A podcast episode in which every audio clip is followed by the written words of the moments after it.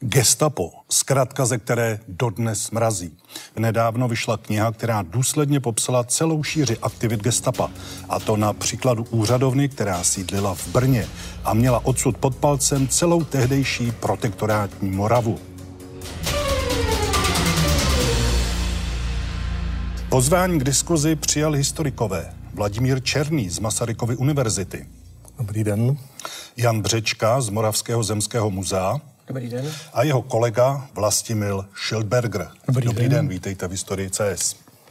Eh, Začněme možná takovou smutnou statistikou, aby jsme si uvědomili rozsah eh, činnosti gestapa tady v Brně a potažma na celé Moravě. Kolik eh, obětí bychom napočítali v jeho stopách? Kolik zatčených, kolik vyslíchaných? Tak to přesné číslo samozřejmě nikdo nebude znát, protože eh, nedochovaly se kompletní statistiky, které by nám tedy umožnily toto určit, ale jednalo se o desítky tisíc osob. Pokud eh, se jedná o popravené, tak tady už eh, můžeme být přesnější. V samotném Brně bylo popraveno téměř 700 lidí, které můžeme přímo označit všechny vlastně za oběti gestapa. Potom ale další tisíce lidí eh, byly odsouzeny k smrti německými soudy, zejména takzvaným lidovým soudním dvorem Volksgerichtshof a popravovány v různých věznicích přímo na území Německa, například Berlin, Plecenze, Bratislav, Frankfurt nad Mohanem a tak dál. Takže počet těch obětí nějak souvisejících s gestapem určitě tisíce, počet začených a vyšetřovaných desítky tisíc lidí.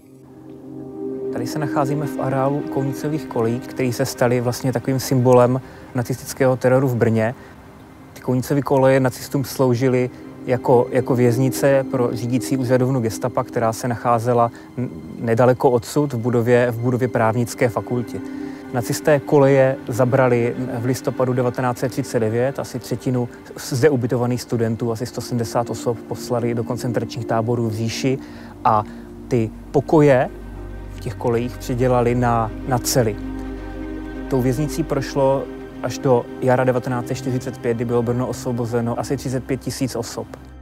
Máte někdo zkušenosti třeba v rodině nebo mezi známými přímo z činností gestapa?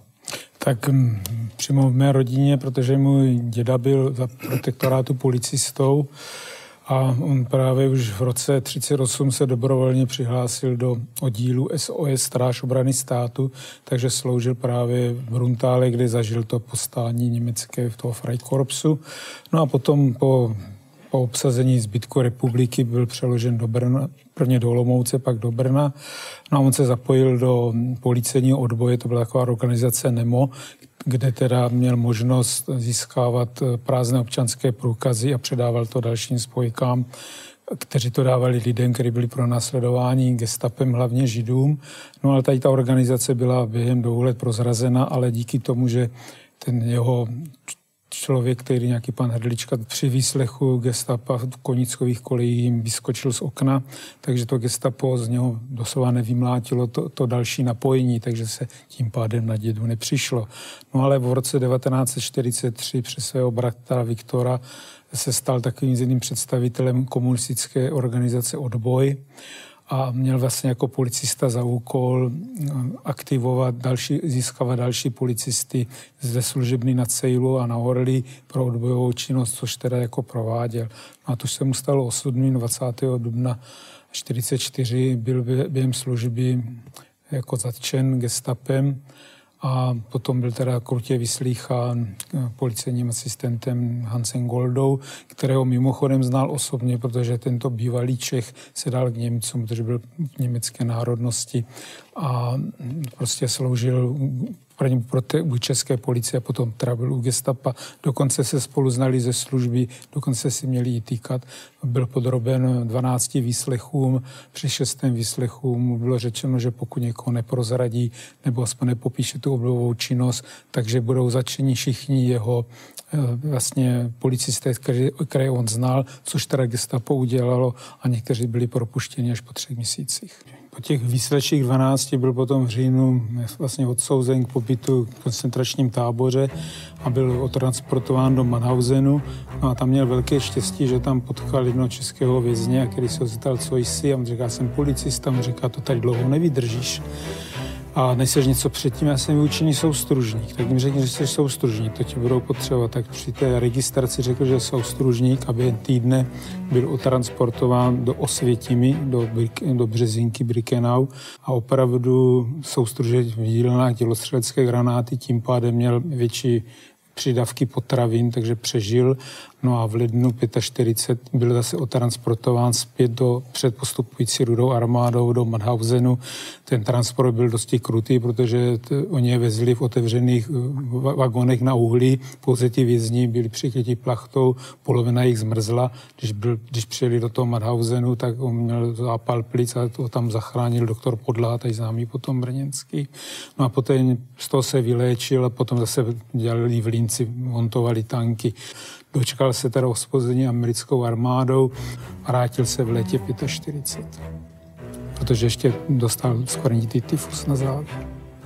Ale přežil, pochopitelně, po válce teda nastoupil znovu k policii, ale jak byly ty čistky v 50. letech, protože byl protektorátním policistou, tak byl odejít a nebyl mu přiznán ani vlastně ten policejní důchod jak probíhaly eh, výslechy, jaký byl třeba poměr takových těch brutálních metod, které známe taky z filmu a řekněme určitého psychologického vedení výslechu.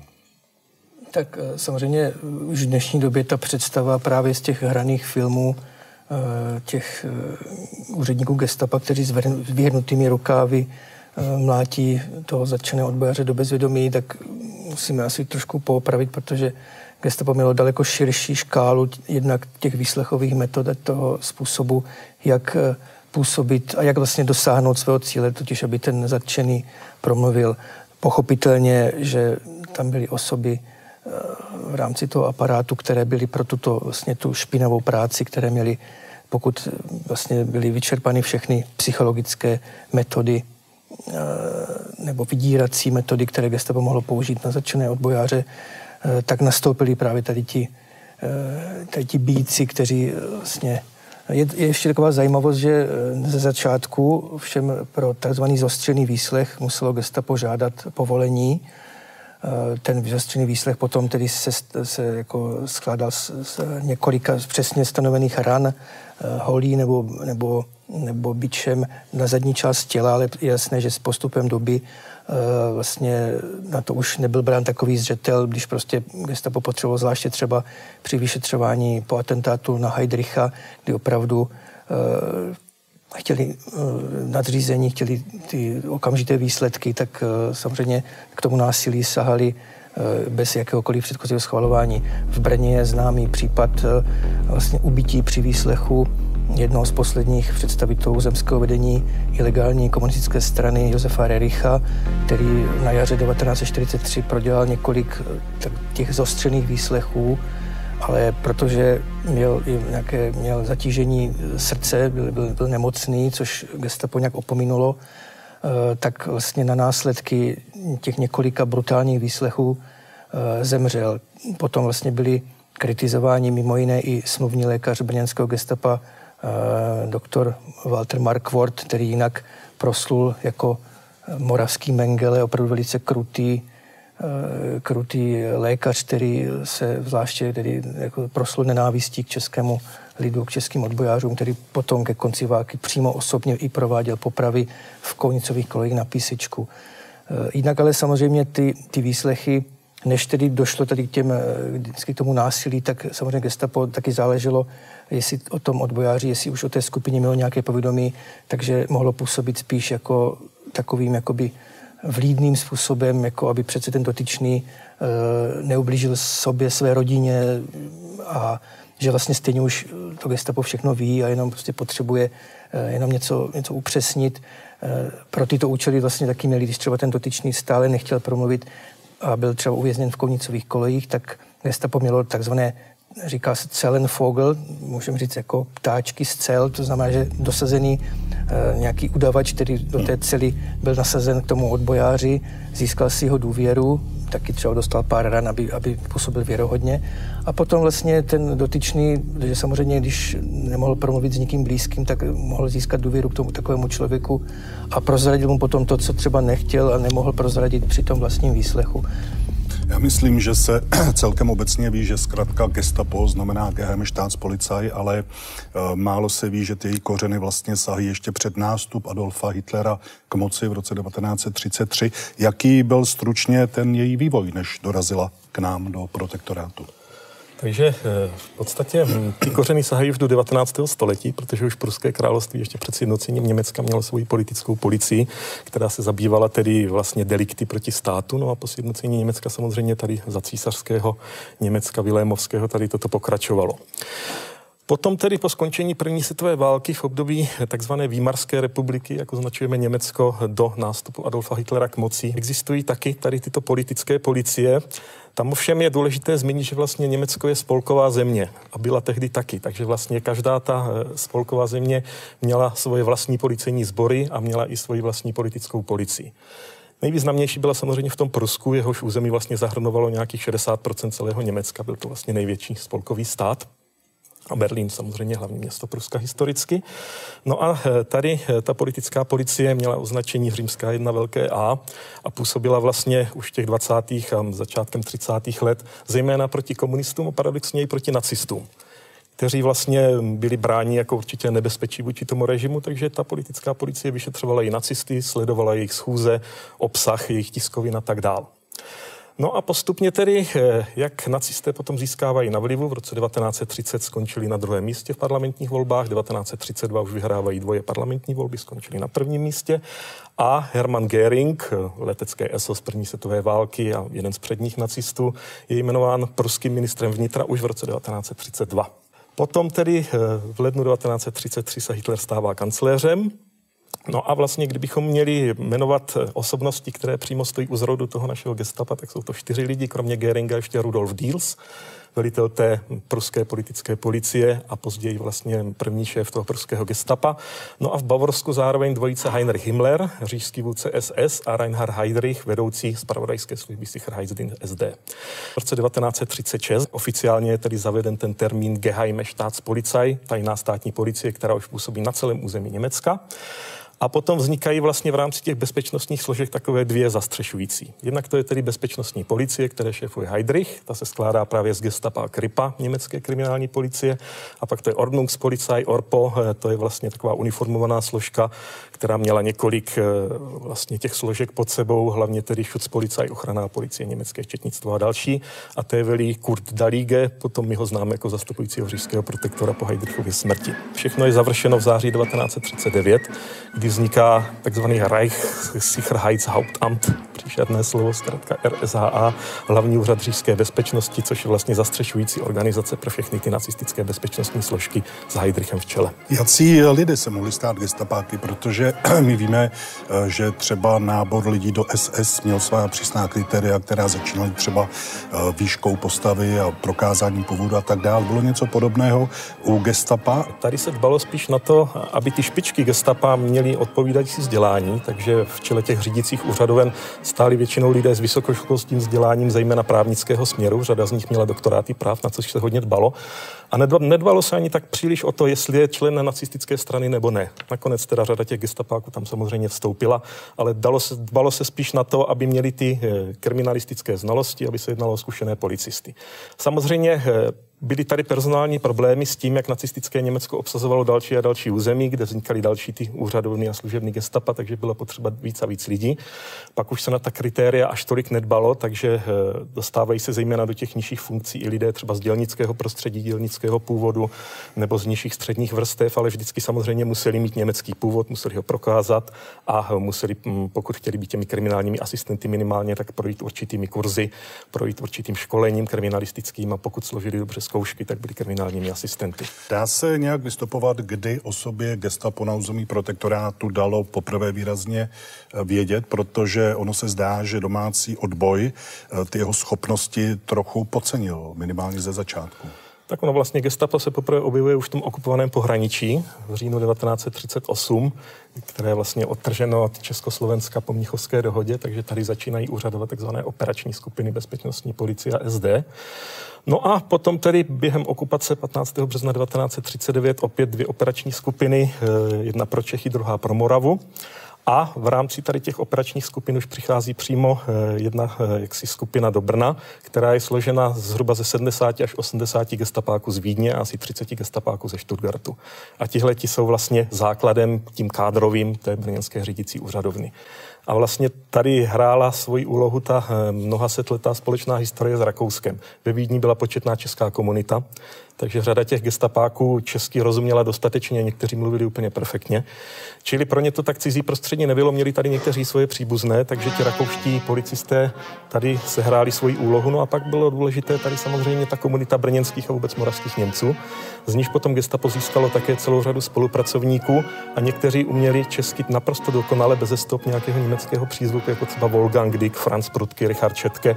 A ty potom bylo možné využívat i přímo pro konfidentskou práci, že se mohli vydávat za odbojáře a působili taky samozřejmě jako tlumočníci, že mohli překládat těm gestapákům, co česky neuměli, výpovědi těch zadržených odbojářů. Čili ten domácí odboj samozřejmě, eh, jak si neměl zkušenosti s tím, nebo nemohl předpokládat, jak brutální metody gestapo bude využívat, takže skutečně nebyl na to připraven ani nemohl být.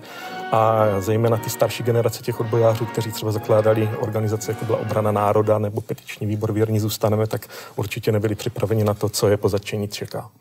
Vlastně už za první republiky každý třetí obyvatel republiky byl německé národnosti. To byl třeba taky případ naší rodiny, kdy vlastně děda za manželku měl brněnskou Němku, což potom gestapo taky jako na něho naléhalo, jak to mohl udělat a hlavně taky jako policista měl podepsaný takzvaný slib věrnosti, že jako státní zaměstnanec nesmí vstoupit do žádné takové organizace a pokud se o něčem dozví, takže je povinnost to ohlásit a, vše, a že rodina se stává vlastně rukojmími. No a tady ti brněčtí Němci tu situaci znali, že tady ty lidi se znali osobně, z různých akcí společenských, takže infiltrovat se do těch sítí bylo tady pro ty brněnské Němce velmi jednoduché.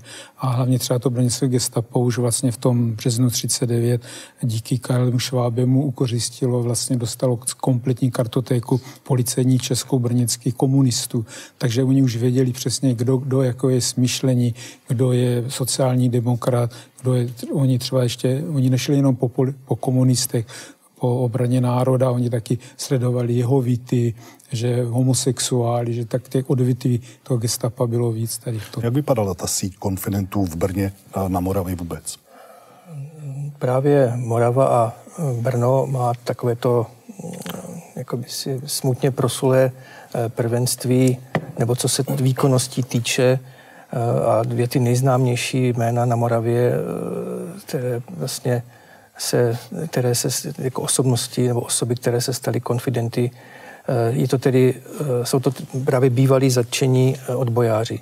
Je třeba říct, že ze začátku gestapo samozřejmě mělo svou síť jakýchsi informátorů, kteří se třeba mohli rekrutovat z řad českých fašistů, vlajkařů, ale bylo jasné, že ti nemohou donést nějaké zásadní informace o odboji takovéto lidi, takovéto vlastně konfidenty gestapo mohlo hodně získat z, z řad zatčených gestapo, kterým se jich podařilo jakým, nějakým způsobem zlomit.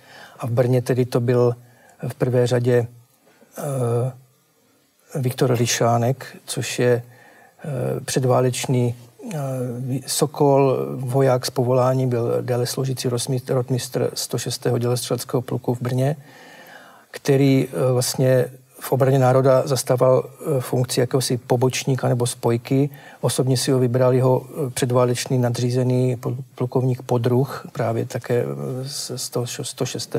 dělostřeleckého pluku.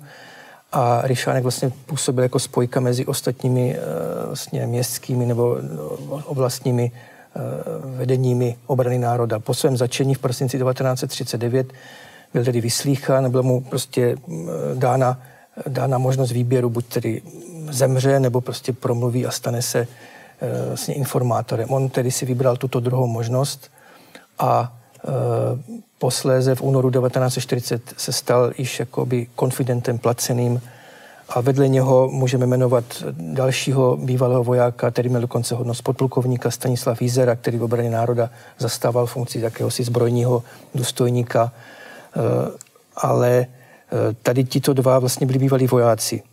Třetí významná postava, která vlastně způsobila eh, vlastně konec tady těchto volavčích sítí a těchto konfidentských rejdů, když to tak řeknu, vedenského gestapa, Karel Paprskář, který se s Ryšánkem znal ze Sokola, z Juliánova, z Brna Juliánové také před válkou, po svém začení, protože působil v jedné z převaděčských sítí obrany národa a po svém začení v létě 1940 právě Ryšánek na ně upozornil, aby se gestapo zaměřilo a vlastně také ho zlomilo k tomu, aby se stal uh, konfidentem. A v té Ryšánkově volavčí sítě pak potom právě Karel Paprskář vystupoval jakožto vedoucí představitel toho té ilegální organizace, která ve skutečnosti byla uh, vlastně řízená gestapem.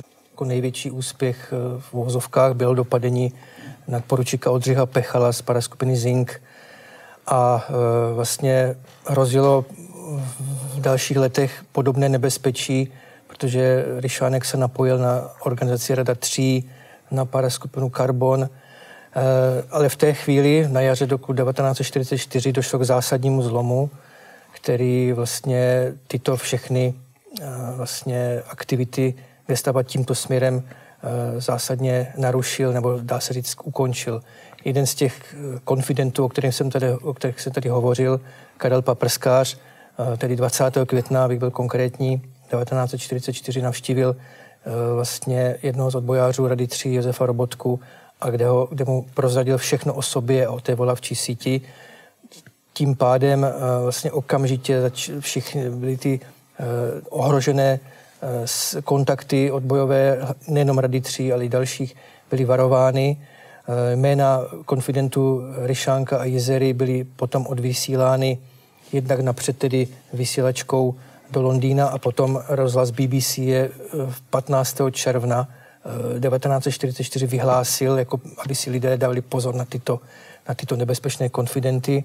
To hlavní, to nebezpečí, které hrozilo právě té velké organizaci Rady 3, generálu Lužovi, Karlu Veselému Steinerovi a dalším, tak tím to vlastně bylo eh, zamezeno a do konce války již eh, žádný zásadní úspěch v této oblasti brněnské gestapo nedosáhlo. Tady vlastně Paprskář tím letním zachránil život, protože po válce byl proces, kdy byli s Ryšánkem souzení společně a zatímco Ryšánek dostal trest smrti a byl popraven, tak Paprskář dostal do životní žalář a po 20 letech, které si tedy odseděl, včetně té vyšetřovací vazby, byl v roce 1965 propuštěn a ještě žil pár let na svobodě.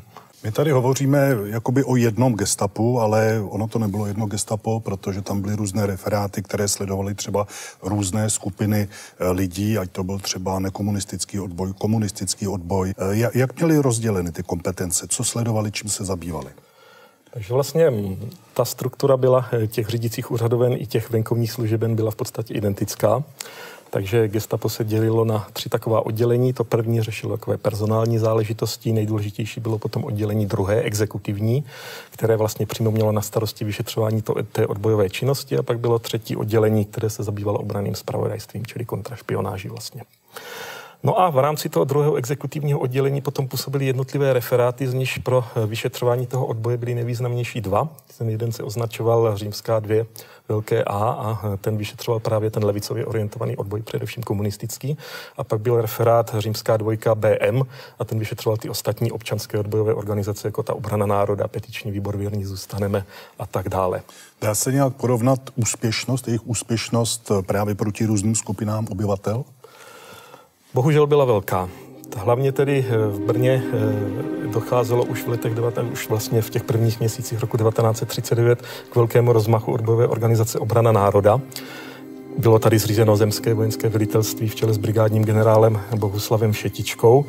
No a eh, gestapo vlastně eh, dokázalo tady tuto obranu národa během série zatýkacích akcí od listopadu 1939 do února 1940 prakticky úplně rozbít. Končí to vlastně tak symbolicky 29. února 1940, kdy v brněnské kavárně Slávia byl začen sám generál Šetička, když tam měl schůzku se svou manželkou Miladou, kterou jsem měl tu čest znát. Ona tady bydlela v Brně, zemřela až v roce 2008 dožila se vysokého věku, takže přímo z jeho vypravování tady toto známe. Mělo gestapo třeba nějaký, řekněme, profesní respekt proti vlastně svým kolegům, důstojníkům eh, Československé armády, nebo to bylo kus jako kus? Já si to nemyslím. Samozřejmě ti generálové a vyšší důstojníci byli takové velké ryby, abych tak řekl, takže jim věnovali velkou pozornost, ale to chování k ním bylo úplně stejné jako k ostatním těm vyšetřovaným odbojářům.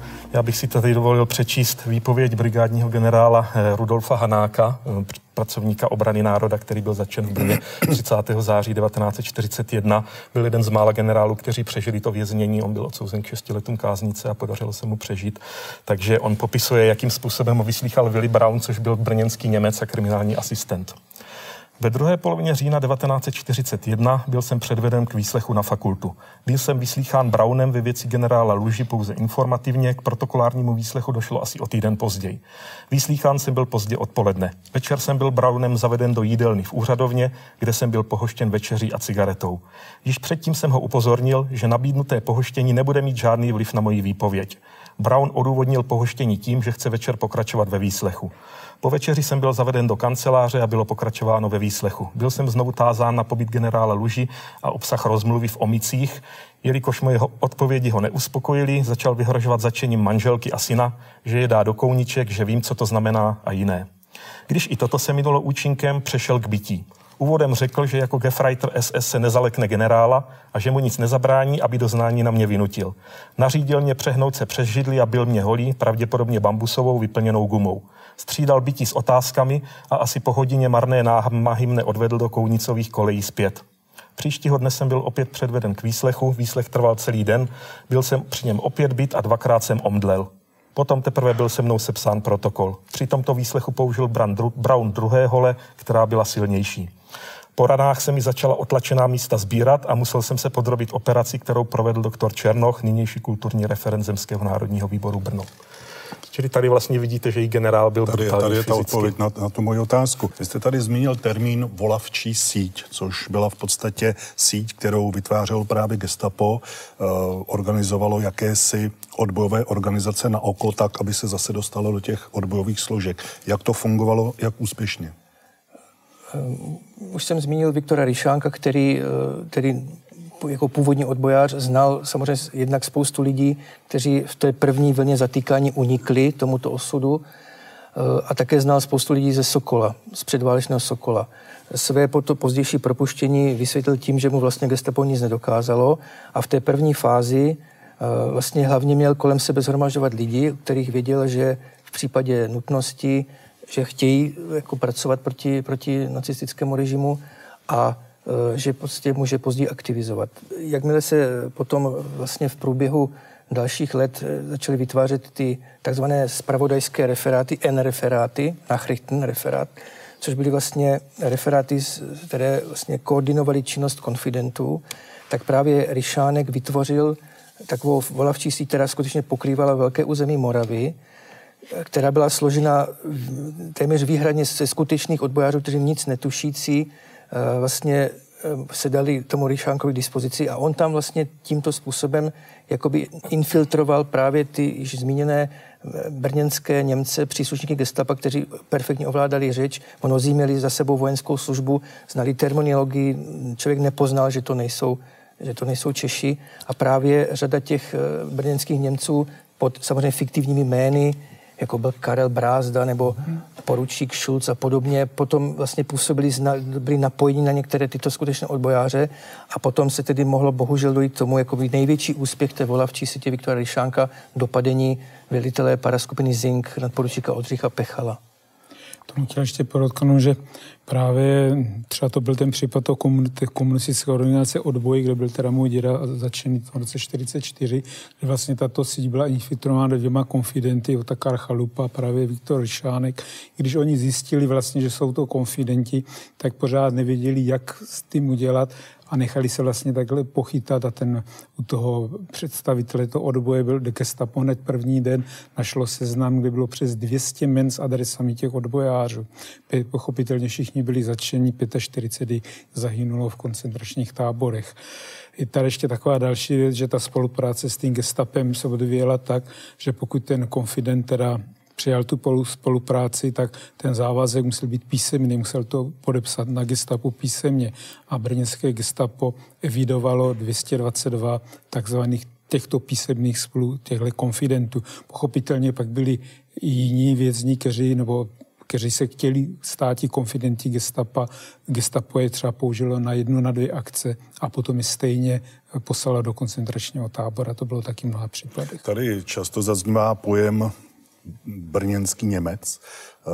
Jak to fungovalo? Gestapo a brněnští Němci měli nějaké jiné zacházení? Jak byste to charakterizovali? Jako při výsledčích myslíte? Obecně. Obecně, no tak činnosti. určitě, ale já si myslím že zase, že když byl jako Němec a pokud by zaradil, takže myslím, že to bylo ještě o to horší. Ještě horší ještě, no. Že to bylo naopak horší, že zaradil vlastně odčinu Vaterland, jo. Že právě třeba, když moje babička byla předvolána, teda jako man, jo, předvolána na gestapo, tak ji tam právě kladli za vinu, jak to mohla dopustit, proč to neoznámila, jestli o tom věděla. Teď její bratr byl těžce raněný na východní frontě, tak to jako, takže byl takový psychický nátlak. Ona ještě byla ve vysokém stupni těhotenství, zatkli mého pradědu, který byl, o kterém věděli z těchto seznamů, že byl zakladající člen sociální demokracie tady na Brněnsku. Toho teda vyzněli pouze tři dny. Tady za námi vidíme obrázek kounicových kolejí, to bylo jedno z nejhorších popravišť v tehdejším protektorátu. Jak to fungovalo, jak se na to dívala, jak to vnímala brněnská veřejnost? Já bych mohl ještě teda říct takovou zajímavost, že vlastně prvním místem, kde se v Brně kde proběhla poprava na základě eh, jakéhosi rozsudku, byl Spielberg, brněnský Spielberg, kde vlastně 31. ledna 1940 byli popraveni dva členové obrany národa, Josef Kluka a Karl Bauer, kteří eh, zaměstnanci zborovky Brno, kteří ukrývali náboje při tom zastřelování a byli odhaleni.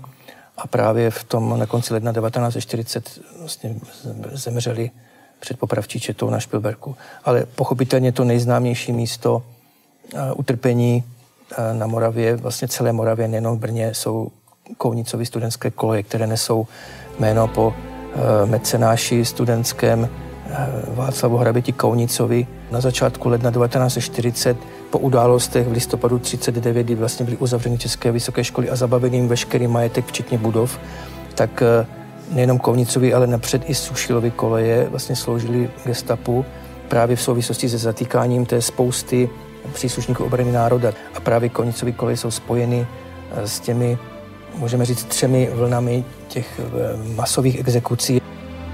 Život eh, zde zadržovaných vězňů se příliš nelišil od, od jako životních podmínek vězňů držených v ostatních brněnských věznicích nacistických. Samozřejmě panovala tedy podvýživa, zima, přeplněné, přeplněné cely.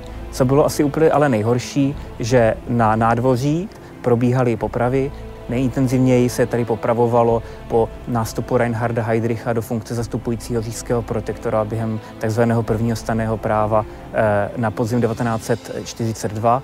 Potom za druhého staného práva, tedy, eh, tedy v době po atentátu na Heydricha a třetí vlna e, nejintenzivnější poprav potom následovala na jaře 1945, těsně před osvobozením e, rudu armádou. Popravovali se tady odbojáři, e, popravovali se tady profesoři Masarykovy univerzity a poslední, popra- poslední poprava tady proběhla 18. dubna, pouhý den předtím, než tady nacistické složky vlastně tenhle areál a tuhle budovu, tuhle budovu opustili.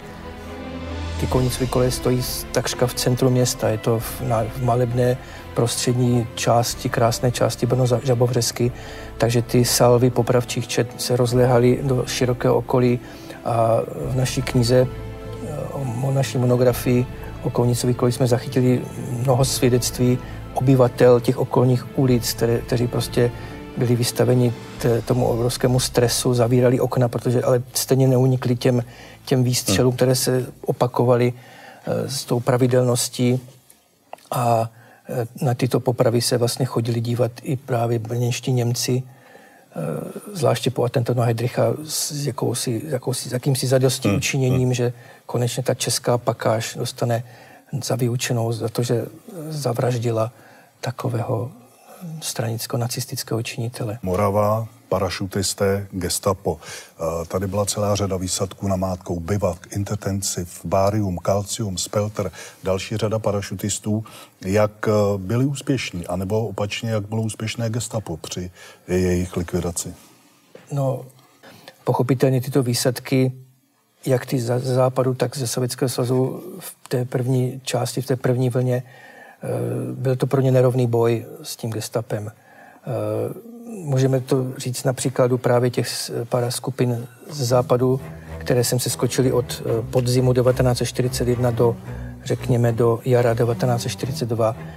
Tady na Moravě eh, vlastně přežila na svobodě do konce roku 1944 pouze paraskupina Silver Bee, ale to i hlavně z toho důvodu, že jim selhali záchytné adresy, rozbila se výsledečka, oni v podstatě museli rezignovat na odbojovou činnost a v podstatě se jenom ukrývali.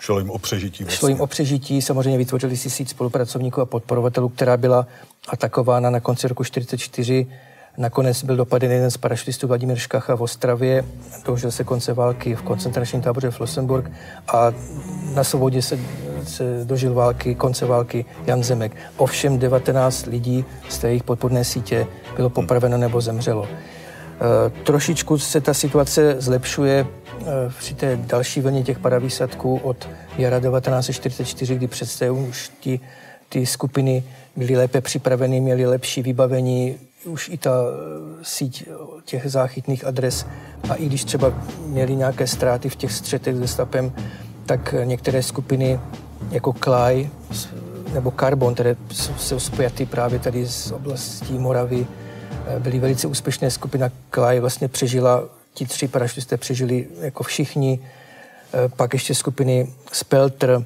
skupiny Calcium, které, říkám, utrpěly nějaké drobné ztráty, ale jako, jakoby pokračovali ti zbylí členové ve své činnosti a ty, ty jejich organizace, které kolem sebe vytvořili, eh, vlastně působili až do konce války a byli tedy už jakýmsi rovnocenějším eh, protivníkem tomu gestapu. My jsme tady hovořili o volavčí síti, ale podobné hry probíhaly například na rádiových vlnách. Eh, nakolik byl úspěšné? Ono částečně to souviselo také s parašutisty, ale nejenom s nimi. Brněnské gestapo realizovalo, nebo ty nejznámější protihry, dvě jsou ze, z výsadkáři ze Sovětského svazu, z příslušníky začených skupin, které jsem vysílala sovětská tajná policie NKVD, které byly poměrně úspěšné, konec konců trvaly od léta 1943 až skoro do konce války. Jmenovali se Rodkepchen, Červená karkulka a Leve, Lev. A jedna jediná radiová protihra se, se začeným západním parašistou s příslušníkem skupiny Potaš, Stanislavem Zuvačem, který sice nebyl radista, a takže měl i stíženou úlohu v tom, aby jak varovat Londýn. Ta, tato protihra získala krycí název Moldau, čili Vltava. A tam teda se podařilo okamžitě v, jedno, v jedné z těch prvních depeší, které Zuvač připravil pro německého radistu, eh, vyslat varovné znaky, které neprozradil při tom výslechu. Tohle byla potom vlastně, eh, takhle vlastně fungovaly ty výsadky v těch dalších vlnách, že ti radisté nebo vlastně všichni parašutisté měli pro případ zajetí smluvené znaky, nebo smluvené symboly, otázky, jak na ně reagovat, které v případě takovýchto situací, to znamená těch radových protiher, když jako je použili, tak ta eh, strana vlastně, v Londýně byla poznala, že jsou rukou gestapa a většinou ta protihra ještě trvala, aby vlastně nebyl ohrožen ten zatčený nebo zajatý parašutista, aby gestapo nezískalo dojem, že vlastně on je tím, tím který to prozradil. A Což vlastně se v případě, pro, ně, pro ně přestal mít cenu, Ano, v případě Zubače se to naštěstí podařilo, no. on teda dožil potom konce My jsme války. zmínili, že v roce 1944 dochází k průlomu té gestapácké sítě, tady na Moravě, respektive v Brně. Eh, blížila se pomalinku fronta, ale to ještě neznamenalo kole, ani zdaleka konec aktivit brněnského gestapa. Eh, jak oni reagovali na tyhle ty věci? Tak eh, aby došlo k takovému zefektivnění činnosti, tak dochází vlastně ke sjednocení gestapa a kriminální policie a přichází sem Max Rausch, eh, dlouholetý německý kriminalista, který už od roku 1920 sloužil právě u kriminální policie ve funkci tzv. komandéra bezpečnostní policie, takže pod něj vlastně spadaly veškeré bezpečnostní složky na Moravě, včetně speciálních protipartizánských oddílů, tzv. oddílů ke zvláštnímu použití, Besonderen Verwendung Kommandos, které byly eh, od druhé poloviny roku 1944 na nasazovány přímo proti partizánům, zejména v oblasti Beskyt, Hostinských a Vsetinských vrchů a posléze už i na střední a západní Moravě. Potom také eh, gestapo reaguje tím, že třeba posiluje mužstvo četnických stanic, těch protektorátních, už těm četníků to nevěřilo, takže přicházejí němečtí četníci a vypadá to pak tak, že třeba polovina mužstva té stanice je němečtí četníci a polovina protektorátní a ti jsou potom taky nasazováni proti té narůstající odbojové činnosti. No a gestapo samozřejmě, eh, jak se blížila fronta, tak dochází k různým personálním změnám. Do Brna utíkají gestapáci z těch východních oblastí, které už obsazuje rudá armáda. No a samozřejmě začíná být taky problém s eh, vězni, kteří jsou v kounicových kolejích, protože jich stále přibývalo. Jak tady narůstala ta odbojová činnost, objevují se nové partizánské skupiny, už třeba na Blanensku, Boskovicku, Tišnovsku. gestapo a další nacistické složky tam provádí neustále údery, takže tady byl obrovský počet začených i v těch posledních měsících války, to byly stovky a stovky lidí, kteří končili tedy většinou v těch konicových kolejích, no a teď eh, jak si gestapáci museli nějakým způsobem přemýšlet, co s nimi. Takže část takových těch méně významných případů přesunuli do náhradních prostor v táboře v Mirošově u Rokycan. Pak tady byl v lednu 1945 velký tábor asi 800 lidí do Flossenbürgu, z nich někteří potom tam byli popraveni, bohužel ještě ti vězni. No a e, gestapo potom na základě takzvaného Sonderbehandlungu, zvláštní zacházení, což vlastně byla fyzická likvidace toho dotyčného bez jakéhokoliv soudního rozsudku nebo soudního řízení, jenom na základě rozhodnutí špiček nacistické policie. Takže se začíná popravovat i v kounicových kolejích a to je vlastně ta poslední vlna exekucí. Ta třetí vlna, kde bylo asi 120, možná i o něco více popravených, my už to nevíme přesně, protože dokumentace tady k té poslední vlně se nám nedochovala. A ty popravy už probíhají také takovým individuálnějším způsobem. Gestapo si vybralo eh, tam v tom dvoře, eh, v té části, jak byla ten, ten blok A, ty konicové koleje byly rozděleny na blok A a B, takže až takové místo vzadu toho dvora, kam bylo špatně vidět. Ti vězni samozřejmě v době, kdy probíhaly ty exekuce, tak vůbec nesměli k oknům a ta okna v tom přízemí byla i zabílená, aby nebylo vidět na to popraviště, ale stejně někteří měli odvahu a sledovali to třeba škvílkami v těch oknech nebo tak. No a ti vězni byli popravováni po jednom, většinou v kleče, kdy je ti důstojníci gestapa, třeba i přímo šéf té, eh, toho exekutivního oddělení Otto Kozlovský, kterého máme tady na fotce, tak tam zastřelil osobně dva odbojáře Blaško a Bauera, kteří provedli atentát na důstojníka SS Augusta Gelcera, takže to byla vlastně taková osobní msta Kozlovského, protože je teorie, že tím cílem atentátu měl být on a oni si prostě spletli tu osobu takže popravovali přímo ti důstojníci gestapa ranou do týla, anebo někteří to dělali tak, že ten vězeň si musel lehnout tváří k zemi a tak to... to, to, a to jim právě nejlepší, ten způsob té popravy toho nejlepšího způsobu toho zastřelení právě radil eh, již zmíněný ten doktor Walter Markwort, který potom dokonce, myslím, sám osobně ukázal, že nejlepší je vlastně to položení na břicho, aby prostě do, do toho týlu zasáhli tu oblast malého mozku malého a tvrdil, že pak je teda hned smrt. Tomu popravišti se říká do dneška na písečku. Hmm. Asi na konci války se ta situace obrací v tom smyslu, že vlastně někteří příslušníci zdejšího gestapa začínají spolupracovat s odbojem. Zaznamenali jste tyhle jevy a nakolik byly rozsáhlé? No, v Brně nebo pro brněnské gestapo je specifický nebo známý případ eh, dvou vlastně úředníků gestapa, eh, kriminálního inspektora Alexandra Šebra a kriminálního asistenta Karla Majera. E, přitom oba dva staří nacisté, ten Alexander Šebr, vlastně bývalý příslušník gestapa Vídeň, e, potom také jednou období zástupce velitele toho protikomunistického odboru 2A, e, za Heidrichiády přísedící jednoho ze staných soudů, takže vlastně odsuzoval naše lidi k smrti při výsleších se trv, choval tvrdě, ale samozřejmě blížil se konec války. Někdy v průběhu roku 1944 oslovil jednoho spolu s tím Karlem Majerem, s tím asistentem, oslovili jednoho příslušníka komunistické organizace, takové menší komunistické organizace, což je právě se pak ukázalo velikou smůlou, protože kdyby uh, vlastně toto zachytila tento, tento impuls, nějaká větší odbojová organizace, která by toho mohla využít, tak to k něčemu mohlo být. Takhle vlastně tato malá skupinka ilegální KSČ nemohla tady s tímto nějak uh, pracovat. Navíc vlastně velice záhy začalo gestapo nadřízení Šebrovi, začali mít podezření, On se nejdřív z toho Brna byl odsunut do, jako velitel služebný v Uherském hradišti a na začátku roku 1945 na služebnu ve Velkém Meziříčí. Potom tedy došlo pomocí konfidenta vlastně k prozrazení těchto dvou gestapáků, kteří vlastně tedy navazali kontakt s nepřátelskými, nepřátelským hnutím. E, na začátku dubna 1945 vyrazilo do Meziříčí komando v čele s kriminálním radou Evaldem Tautem, ale ten Šebr jakoby tušil, že může něčemu takovému dojít, takže došlo k přestřelce, on se bránil, jednoho z gestapáků vlastně zastřelil, toho radu Tauta zranil, ale gestapák Willy Brown ho potom samopalem zastřelil, nebo těžce smrtelně zranil, on pak za několik dní zemřel. V Brně byl mezi tím zatčen Karl Mayer, ten kriminální asistent, a tady vlastně, jak jste se ptal na to, jestli ti říští Němci měli nějaký si pardon nebo ne, tak v tomto případě to byl, byl přímo Kaha Frank, trval na jeho exemplární potrestání, byť se jednalo o už duben 1945, kdy vlastně Rudá armáda stala doslova za humny, 13. dubna 1945 byl tento příslušník gestapa na nádvoří právnické fakulty, kde se museli zhromáždit všichni ostatní členové gestapa, kteří pokřikovali, uráželi ho ještě před tou šibenicí a vlastně byl byl prostě oběšen jakožto odstrašující případ. Eh, vy tady zmiňujete už takový ten závěr vlastně války, ale ono se zdá, že brněnské gestapojo příslušníci nestráceli aktivitu vlastně ani po té, co opustili Brno, ale stačili ještě být aktivní a řídit několik hromadných poprav civilistů hmm. jinde na Moravě. Tady vlastně ještě je důležité zmínit tu poslední vlnu těch staných soudů, která vlastně probíhá v Brně od 19. do 23. dubna 1945 a jednalo se o skupiny lidí, kteří byli obviněni z rabování. My si pod tím představujeme prostě nějaké prohledávání domů, kradení zlata, peněz a tak dále, ale to byli lidé, kteří v podstatě provedli jenom nějaké banální věci.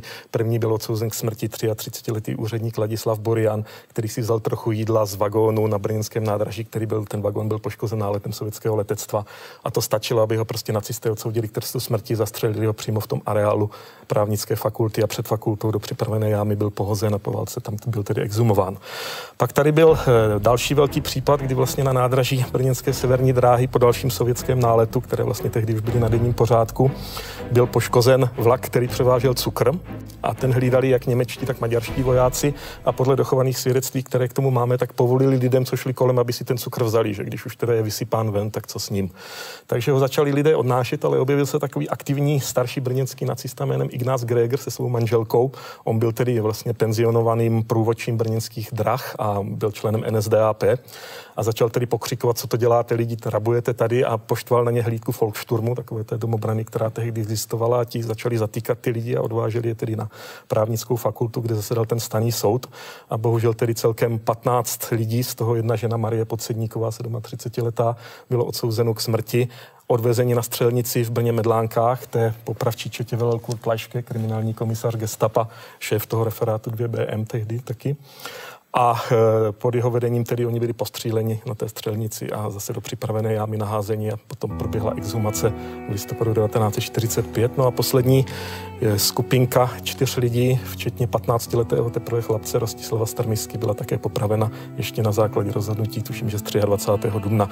Takže celkem 20 lidí je tady popraveno vlastně tři ještě dní před, tři dní před osvobozením, nebo tři až pět dní, řekněme, před osvobozením, prakticky za nic. Přišlo období odvety po konci války a řada příslušníků gestapa stonula před soudy, někteří také nestonuli. Eh, s, s jakým, řekl bych, skore to dopadlo? Eh, jak, jak velká část příslušníků gestapa byla potrestána, jak velká část trestu unikla?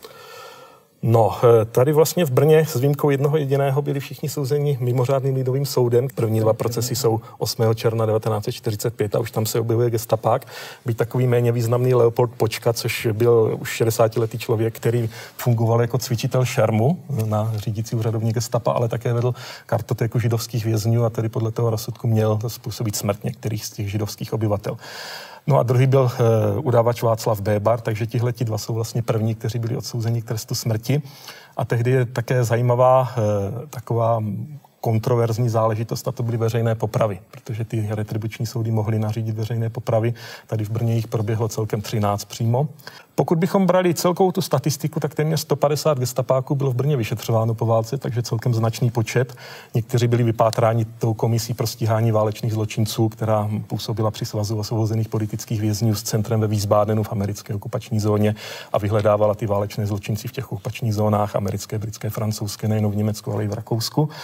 Takže skoro 150, z nich tedy čtyři zemřeli už ve vazbě, buď na nějaké choroby nebo byly sebevraždy. Dvěma se podařilo utéct. Bohužel mezi nimi byl i eh, správce kounicových kolejí Franz Duba, takový velice hmm. brutální hmm. člověk. Takže ten zmizel v březnu 1946 společně s šoférem gestapa Lazarem a nevíme o nich dodnes nic. No a eh, ze zbývajících tedy celkem 43 gestapáků bylo odsouzeno k trestu smrti a popraveno. 15 dostalo do životní vězení, no a zbytek eh, tresty v rozmezí od několika měsíců do 25 let. Zajímavý byl vývoj také. Také po osvobození Brno osvobodila Rudá armáda 26. dubna a hned na přelomu dubna a května tady v areálu Kounicových kolejí, tedy bývalého nacistického žaláře, vznikl, vznikl vlastně tábor, ve kterém byli zadržováni kolaboranti, Němci a další osoby, eh, u kterých se počítalo s potrestáním podle takzvaného velkého retribučního dekretu. Eh, těch lidí tady bylo opravdu velké množství. Eh, v měsících těsně po osvobození to bylo asi 3 tisíce lidí, k, první, k prvnímu srpnu asi 1500 osob. Určitě bych zmínil, že tady asi 300 osob zemřelo, zejména v důsledku eh, nevyhovujících hygienických podmínek, ale zdokumentovány jsou také případy eh, nelidského týrání, který si podle pamětníků v Lesčems nezadali s praktikami nacistů. Vlastně z těch eh, pěti šéfů brněnského gestapa skončil před soudem jenom ten Max Rausch, ten poslední. To byl vlastně už ten komandér bezpečnostní policie, jinak ti čtyři předchozí v Brně souzení nikdy nebyli ani v Československu. Z těch významnějších gestapáků tady tedy končí na šibenici Oto Kozlovský, vedoucí toho eh, exekutivního oddělení. 3. května 1947 popraven, pak je tady popraveno několik kriminálních komisařů, Kurt Lajške, Anton Mondorf, Franz Schauschitz, šéf toho protiparašutistického referátu Ten, taky. Oba lékaři oba, gestapa. Oba lékaři gestapa, Pilny a Markwort. Pilny a Markwort a někteří další, ale eh, vlastně my odhadujeme, že na tom gestapu tady působilo více jak 800 zaměstnanců za války. Já jsem sám našel eh, v archivu, v Moravském zemském archivu dokument z května 1943 a k tomu 11. květnu je tady přímo evidováno 383 lidí, takže jenom tady v této době květen 43 jsou tady skoro 400 gestapáků. Ten poválečný seznam, co pak zpracovala státní bezpečnost, tam je 691 jmen, čili necelých 150 eh, bylo odsouzeno. Je to v podstatě poměrně malá, malý, malý počet. Pánové, já vám děkuji za vaše názory. Mějte se hezky na za pozvání a někdy na tolik tedy téma, které v dějinách našeho státu patří k těm nejtragičtějším, ale i tak se naše historie odvíjela. Děkuji vám za pozornost, mějte se hezky a naviděnou u historie CS.